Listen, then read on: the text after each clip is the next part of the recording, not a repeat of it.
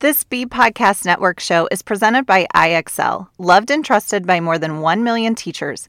IXL enhances your teaching and takes work off your plate so you can make an even bigger impact on your students. IXL delivers personalized learning across a comprehensive pre K through 12 curriculum, including math, language arts, science, and social studies, and helps you assess student performance through actionable, real time insights. Strengthen daily instruction, close knowledge gaps quickly, and set every student up for success. I have personally used IXL with students to support them in math, and I love that it focused on the skills that students needed and could help differentiate learning for them. I was also able to look at the data and use that information to inform my instruction. Do you want to bring IXL to your school? Learn more at ixl.com/be. That's ixl.com/be.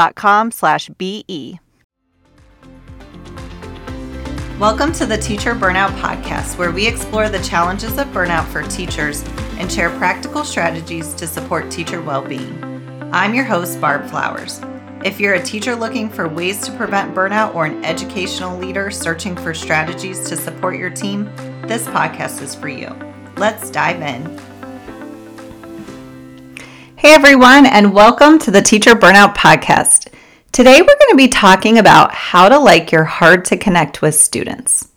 We all have students that are harder to connect with than others. There's always students in the class who are really easy to connect with, they're outgoing and you know, they love talking to the teacher, they do everything that's asked of them, and they're just easy to connect with. But then there's also those students who are really difficult to connect with. And these are the students that you may have a personality clash with.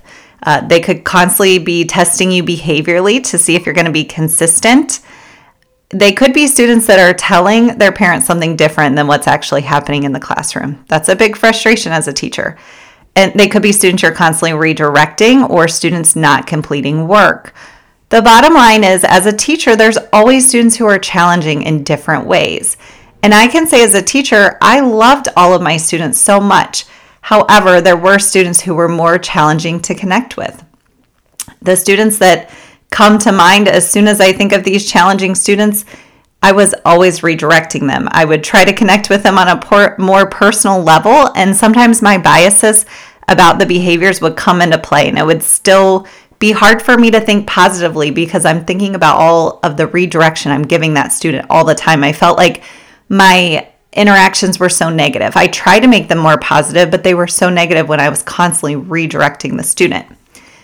And it is so crucial for our students to feel connected and have a sense of belonging in school with not only teachers and staff members, but with their peers.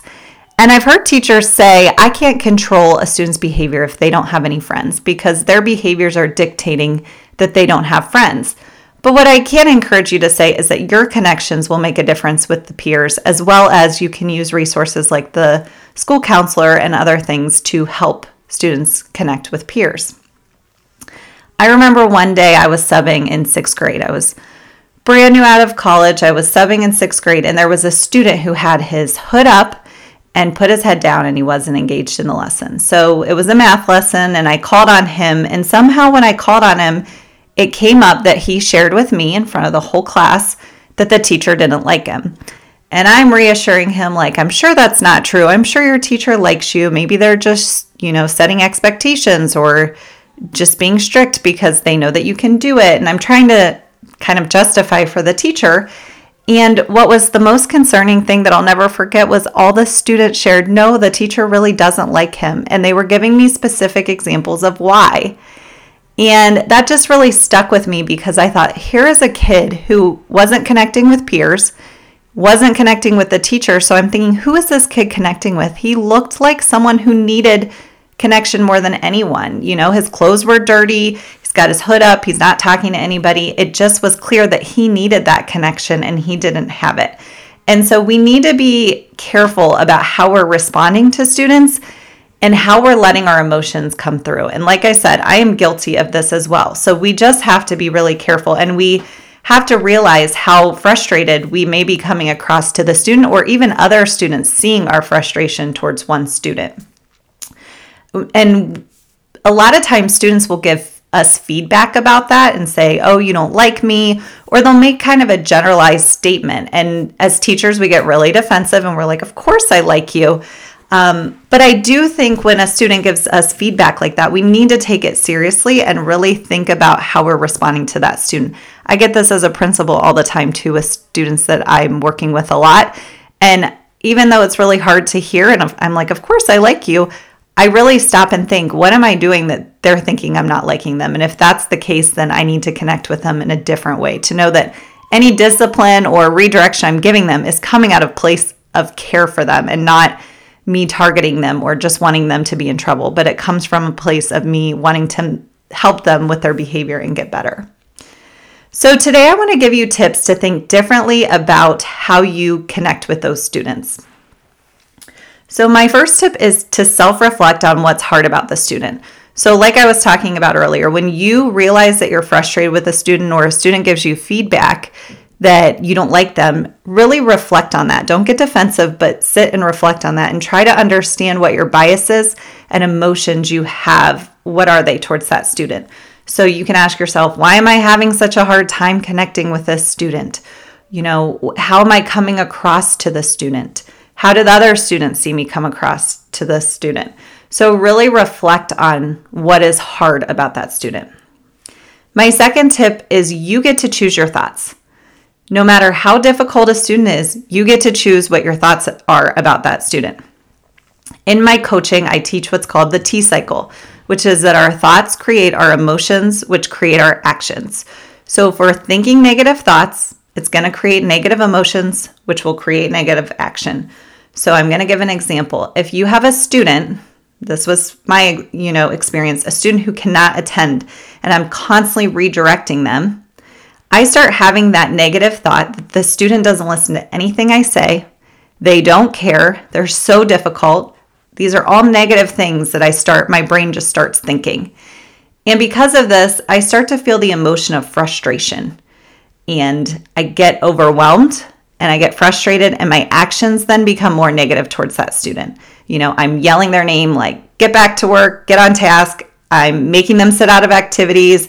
Maybe uh, sometimes I've kept them in from recess, had them work in the hall, all these things. And I'm not saying that consequences are bad, but I am saying if we're having negative thoughts, it's going to create negative action.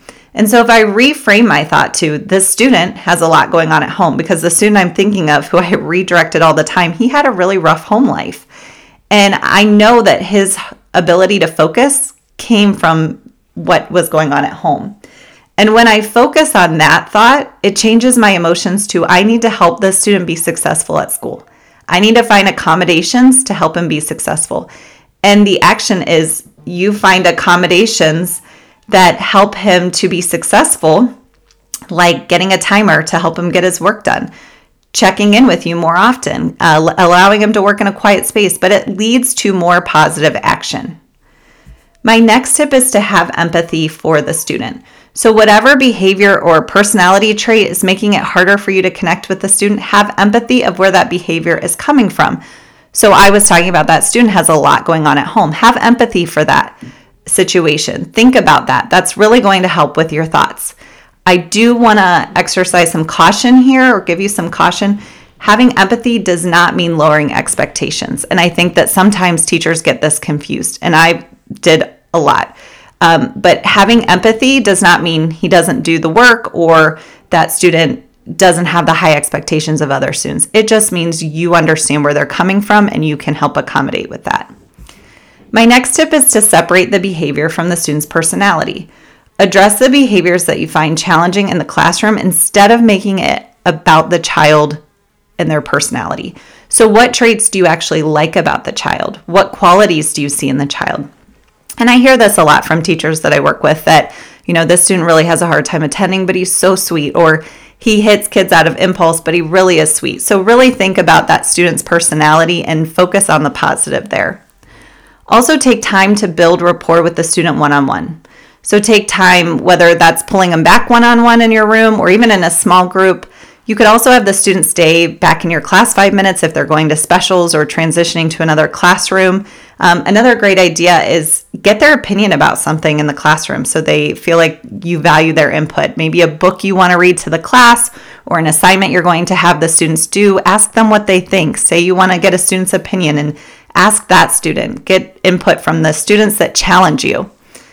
And then my last tip is to think about how you're treating the student. When you discipline or call the student out on the behavior, are you being fair? Would you call any other student out for the same behavior? So, this really goes back to my first tip with reflecting, but really thinking about if you're being fair to that student. So, just to recap what those tips are for working with a challenging student that's hard to connect with, self reflect on what's hard about the student, choose to have positive thoughts about the student, have empathy for the student, separate the behavior from the student's personality, take time to build rapport with the student one on one, and make sure you're treating the student fairly.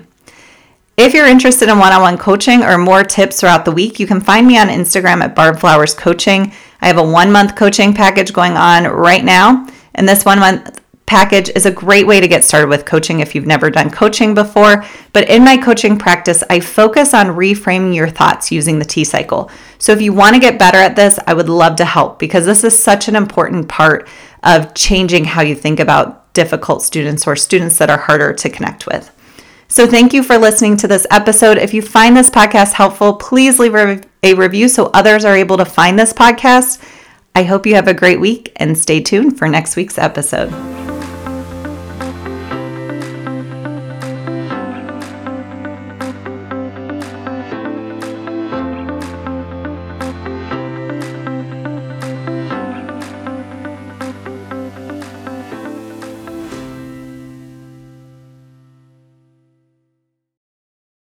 Do you want to save time on prep work, increase achievement for all student populations, reliably meet Tier 1 standards? You can do it all, but don't waste another minute. Head straight to ixl.com forward slash BE to learn how IXL's research proven teaching and learning platform can help you achieve all these goals. That's ixl.com forward slash BE.